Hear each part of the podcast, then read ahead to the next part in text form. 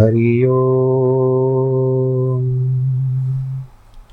हरि ओम हरि ओम गुरुर्ब्रह्मा गुरुर्विष्णु गुरुर्देवो महेश्वरः गुरुर्साक्षात् परब्रह्मः तस्मै श्रीगुरवे नमः।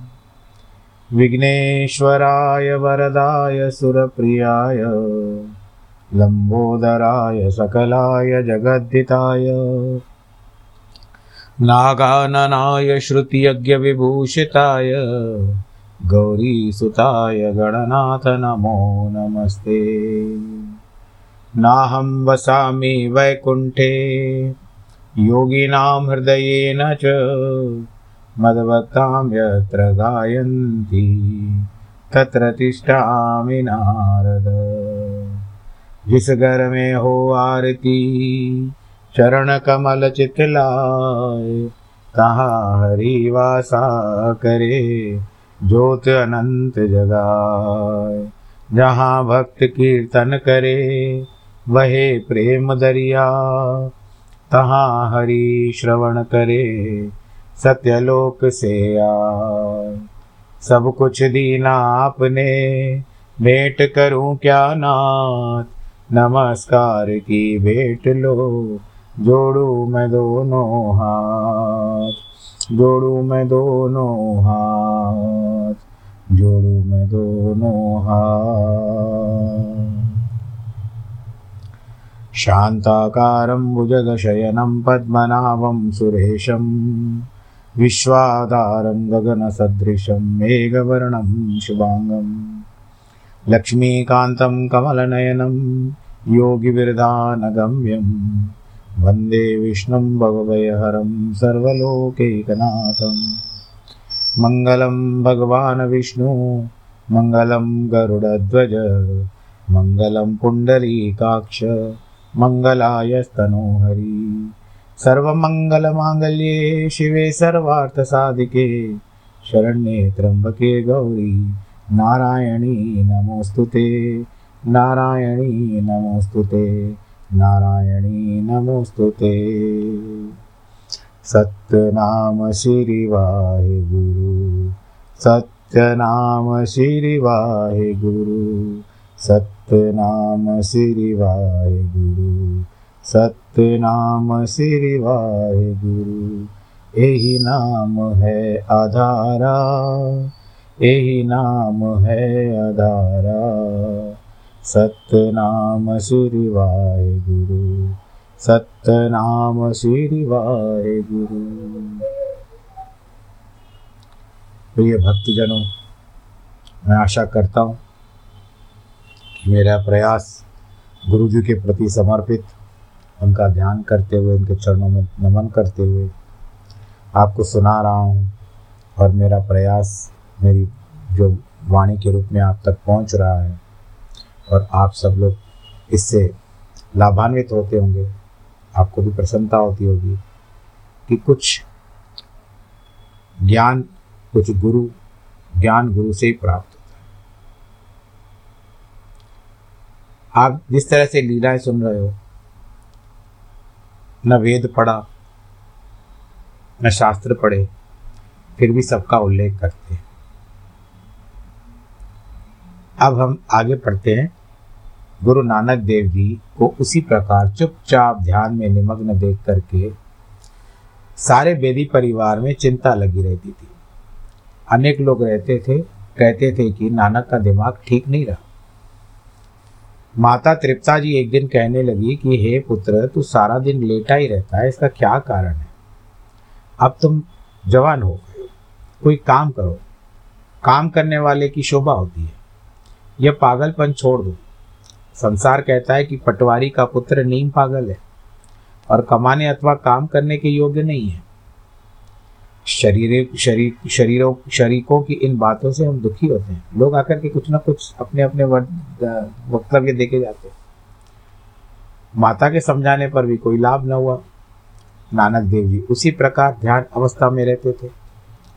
नानक देव जी माता जी ने पटवारी से कहा कि नानक न तो बोलता है, न ही अन्न खाता है, किसी लंबे ध्यान में मस्त पड़ा रहता है। तब पिता ने समझाना, चाहे पुत्र, उठो, स्नान करो, कुछ खाना खाओ प्रसन्नचित रहा करो। जिससे मन लगे, यदि किस प्रकार से बात करना पसंद नहीं हो तो कम से कम उठो और चलो फिरो। खाओ, पहनो, रोज़गार में लग जाओ, अपने मन की व्यथा हमें बताओ। क्षत्रि के क्षत्रि का मतलब है, पुत्र को व्यवहार अवश्य करना चाहिए। इससे यश और अर्थ की वृद्धि होती है। बाहर हमारी खेती पक रही है। यदि तुम इसकी रक्षा करो तो नष्ट होने से बच सकती है। लोग कहते हैं खेती खसमा से थी। उत्तर में गुरु नानक देव जी ने कहा, पिताजी, मैं तो अब एक एकांत खेती तैयारी की है। उसमें हल चलाया गया है। उसमें बहुत फल होगा। अब तो उसी अपनी खेती की रक्षा करनी है। काली जी की बात समझ में नहीं आई। उत्तर जो लगा बेतु का प्रतीत हुआ। कहने लगे, देखो लोगों यह लड़का किस प्रकार की बातें करता है? पिता ने कहा, पुत्र, यदि तू अपनी पृथक खेती करना चाहेगा तो हमें यह भी स्वीकार है। कर लेना। गुरु जी ने कहा, मैं तो अपनी खेती में बीज भी लगा दिया है। उसमें बहुत फल आने वाले हैं। पिताजी ने कहा, हमने तो तेरी खेती अलग देखी नहीं है। कहाँ है, कैसी है? गुरु जी कहने लगे, पिताजी, उसे आप स्वयं देख लोगे और सुन लोगे। यह कह करके कहने लगे, पिताजी, आप स्वयं देख लोगे। आपने शब्द उच्चारण किया है कि मनुहाली किरसाणी, करणी करम पानी तन खेत, नाम बीज संतोख सुहागा, रख गरीब वेश। भाव करम कर, जमसी से घर बागठ देख। बाबा माया साथ न होई इन माया जग मोई बिरला, बूझे कोई। यह सुनकर कालू जी ने कहा, इसका अर्थ बताओ।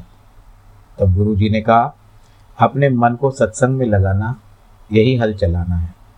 और शरीर नाम रूपी पृथ्वी में सुकर्मों का बीज रोपण, यही सुंदर वाही है। साधुओं के दर्शनों का उसमें फल देना है।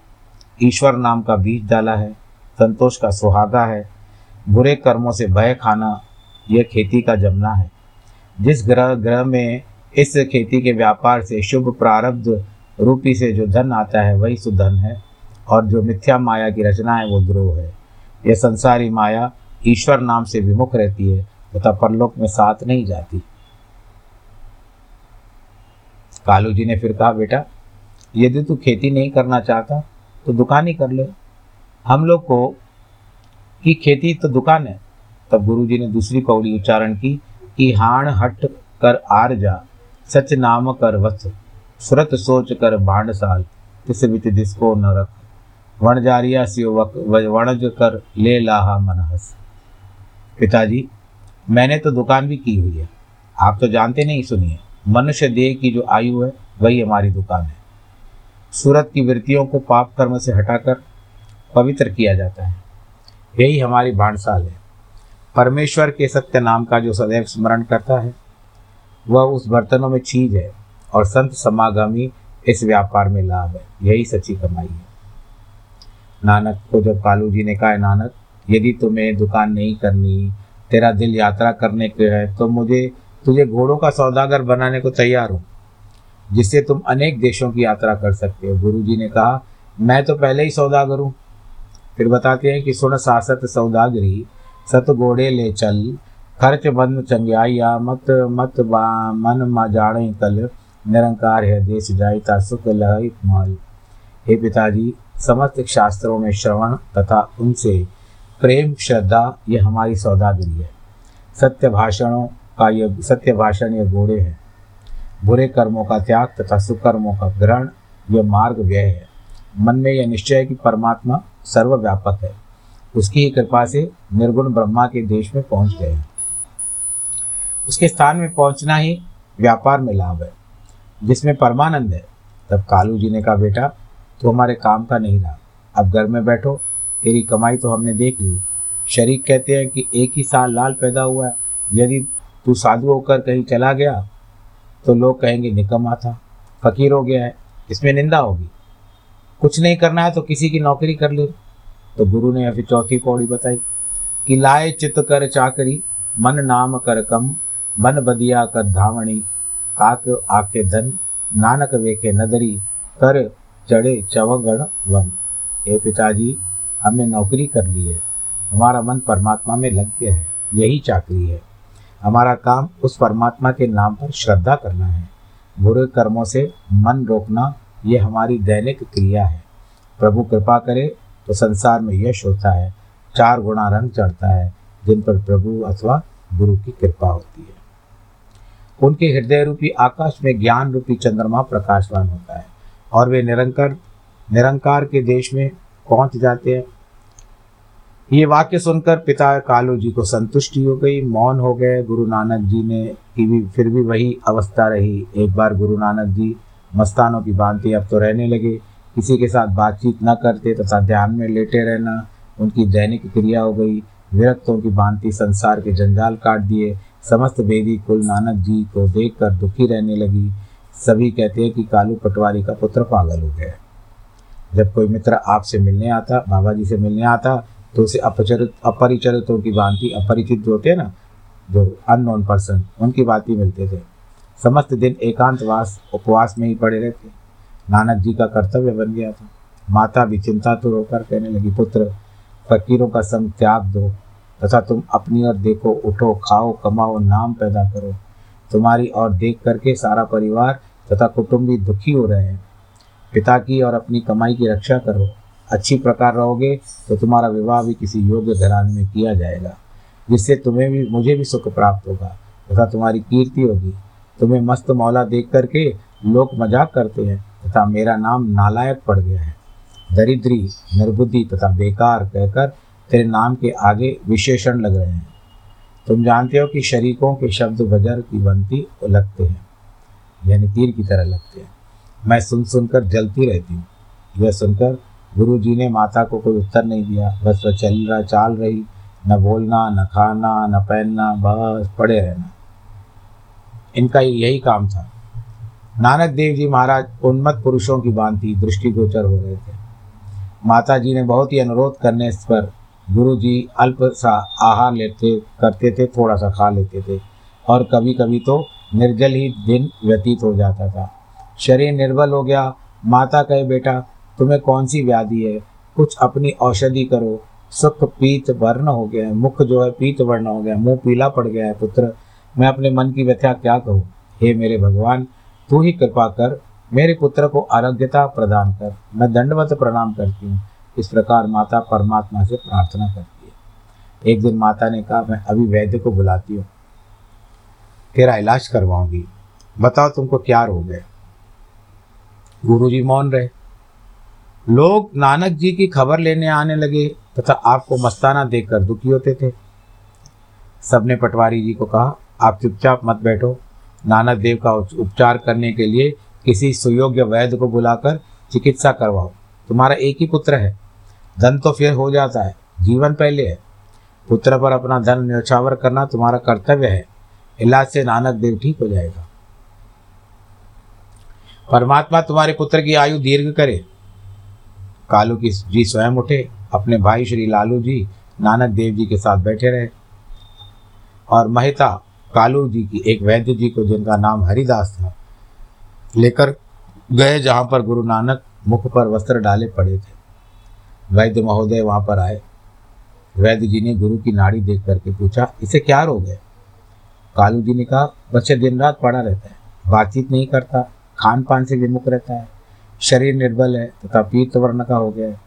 यह सुनकर वैद्य ने नाड़ी देखी तो गुरु जी ने अपना हाथ खींच लिया। कहने लगे, आपने मेरा हाथ किसके लिए पकड़ रखा है? वैद्य ने कहा, मैं रोग की पहचान करने लगा रोग देकर उसका उपचार किया जाएगा। तो गुरु ने शब्द उच्चारण किया, वैद्य बुलाया वैद्य की, पकड़ी डंडोले बाहों, बोला वैद्य न जाने, करक कले माए।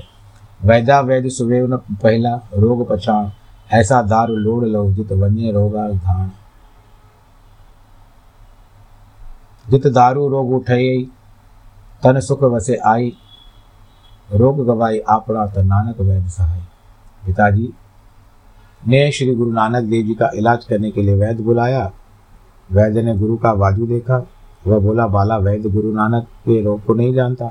नानक जी कहते वैद्य उत्तम वैद्य मैं तो तुम सबको सुयोग्य वैद्य मानूँगा, जब तुम मेरे रोग की पहचान कर लोगे। यह दवाई देनी, जिससे रोगों का समूह नाश हो जाएगा और शरीर का सुख हो। गुरु जी कहते हैं, यदि ऐसी कोई औषधि तुम्हारे पास है, तुम सच्चे वैद्य हो तो फिर अपना रोग दूर करो। तुम सवैद्य हो। यह सुनकर वैद्य ने कहा, महाराज, यह रोग मुझे कहो, अर्थात मेरा रोग आप ही बचा सकते गुरु जी ने कहा, हरिदास, ध्यान से सुनो। पहले तो प्रत्येक प्राणी को अहम भाव का महान रोग है, जिससे संसार दुखी है। यह रोग जन्म मृत्यु का कारण है। किसी भी उपचार से यह रोग नहीं जाता। इस रोग से अपने को दुखी जानते हैं। वह दूसरों के रोग किस प्रकार दूर कर सकते हैं? जिस दवाई से यह रोग दूर हो जाए, उस औषधि को मैं देखना चाहता हूँ। जो अपने रोग को दूर करे, वह उत्तम वैद्य है। जो जन्म मरण से रहित हो जाए और उसको यह अहंकार का रोग नहीं होता। हे हरिदास, हम तो अपने प्यारे परमेश्वर में समाये हुए हैं। इस प्रेम रोग का तो कोई उपचार ही नहीं है। संसारी रोगों के इलाज तो अनेक है, सब में परमेश्वर व्यापक है। तू ईर्षा न करो, आत्मा एक रस चित आनंद है। यह उपदेश सुनकर वैद्य ने कहा, कालू जी, आपके पुत्र को कोई रोग नहीं है, आप चिंता न करें, इस, इसे ईश्वर भक्ति का रंग चढ़ा हुआ है। यह संसार के रोग दूर करने का सामर्थ्य रखता है। बोलो, गुरु नानक देव इतना कहकर वेद गुरु जी के चरणों में प्रणाम करके अपने स्थान को चलिए गए। अब गुरु नानक देव जी मस्ती में बैठे थे। कालू जी ने देखा तो दुखी हुए। कहने लगे, पुत्र, मुझे तेरे गम ने मार दिया है, परंतु तुम नहीं समझते। गुरु जी ने कहा, पिताजी, अब तो मुझे क्षमा कर दो। आगे जो कुछ भी आपकी आज्ञा होगी, मैं वही करूँगा। कालू जी ने कहा, बेटा, व्यापार करो। गुरु जी ने स्वीकार कर लिया। तब कालू जी ने बीस रुपए देकर कहा, लो बेटा, सत्य का व्यापार करो, जिससे लाभ हो। गुरु जी ने कहा, पिताजी, आप स्वयं देखोगे मेरा व्यापार कितना उत्तम है। तब भाई बाले को बुलाकर कालू जी ने कहा, आप नानक के साथ जाओ, क्योंकि आप बुद्धिमान हो, इसे व्यापार के सहायता प्रदान करें। भाई बाले ने गुरु नानक देव जी के वस्त्र को भी उठा लिए और रुपए भी गुरु जी के साथ हो लिया। मार्ग में संसार संबंधी शिक्षा वाले गुरु जी को भी कुछ दूर जाकर पिताजी की भी शिक्षा देते चले गए। कहा पुत्र, मुझे तुम पर बहुत विश्वास है कि व्यापार करके धन और मान प्राप्त करोगे। मेरा आपके सिवा और कौन है? संतान सुयोग्य हो तो माता पिता को यश प्राप्त होता है। हे पुत्र, जिस चंद्र दर्शन से प्रत्येक वाणी प्रसन्न होता है, उसी प्रकार तुमको देखकर सभी नर नारी प्रसन्न हो जाए। यह मेरी माँ हार्दिक इच्छा है। जब तुम व्यापार में दक्षता प्राप्त करोगे तथा क्षत्रिय वर्णोविन कार्य करोगे तब तुम धन्य कहलाओगे। संसार मान की दृष्टि से देखेगा फिर मेरा मन शांत होगा। भाव यह है कि तुम व्यापार करो। इस प्रकार शिक्षा देकर कालू पीछे की हो गया। नानक देव जी ने परमेश्वर संबंधी गा, गाया गायन करते। तब बाले को ईश्वर महिमा सुनाते जा रहे थे। जब घर से बारह कोस पर कोस पर आए तो उस वन में साधु मंडली बैठी देखी। वो साधु तप कर रहे थे।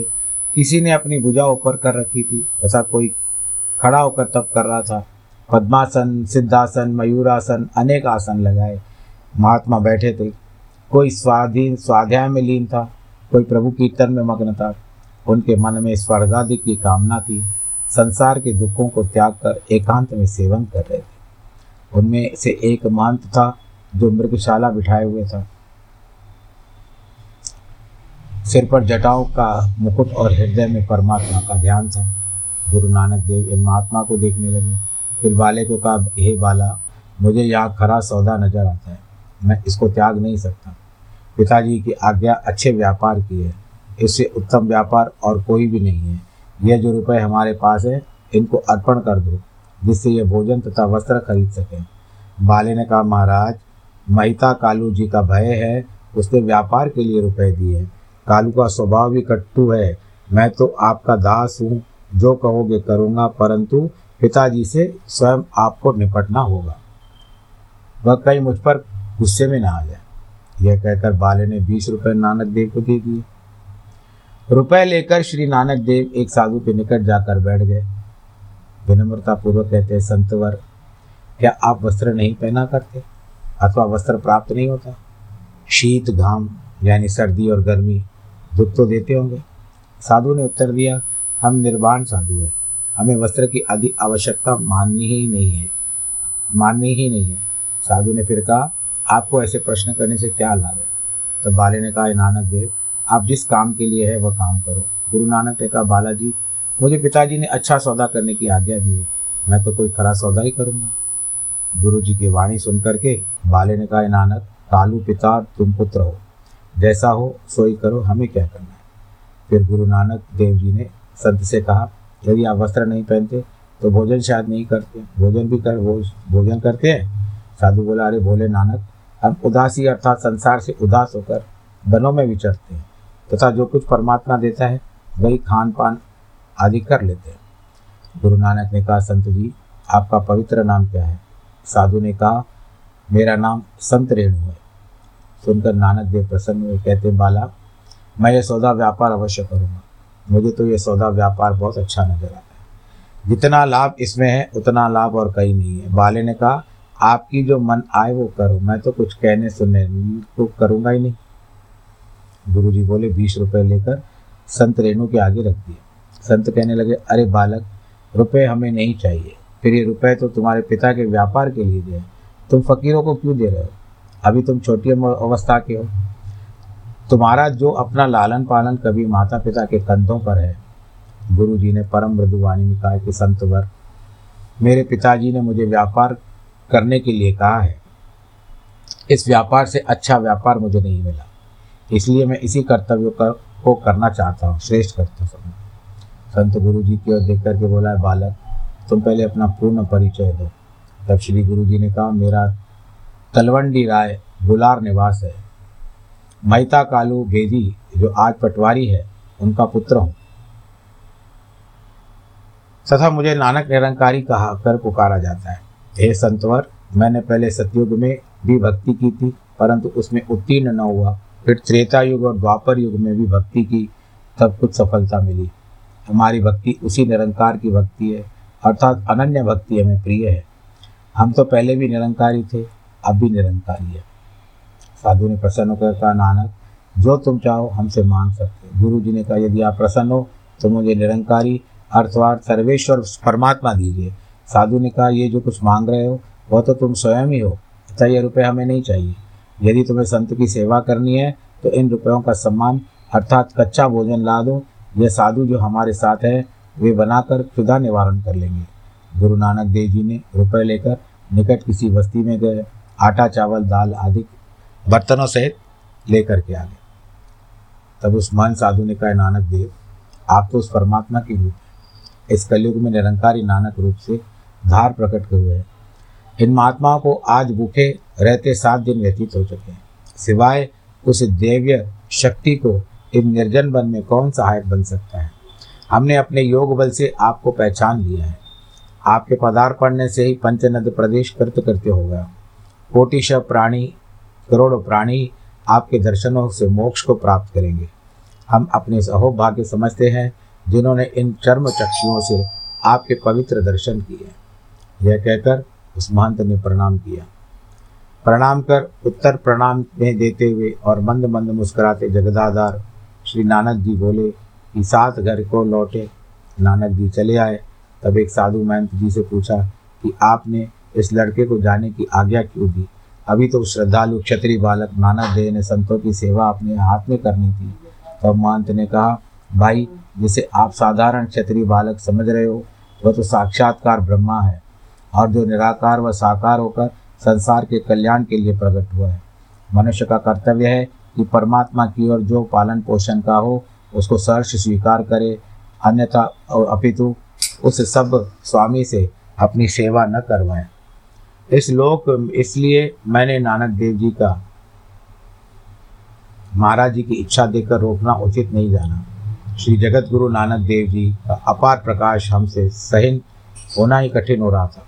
इस कारणों से हम वो जब जा रहे थे तो मैंने उनको रोचना, रोकना उचित नहीं समझा।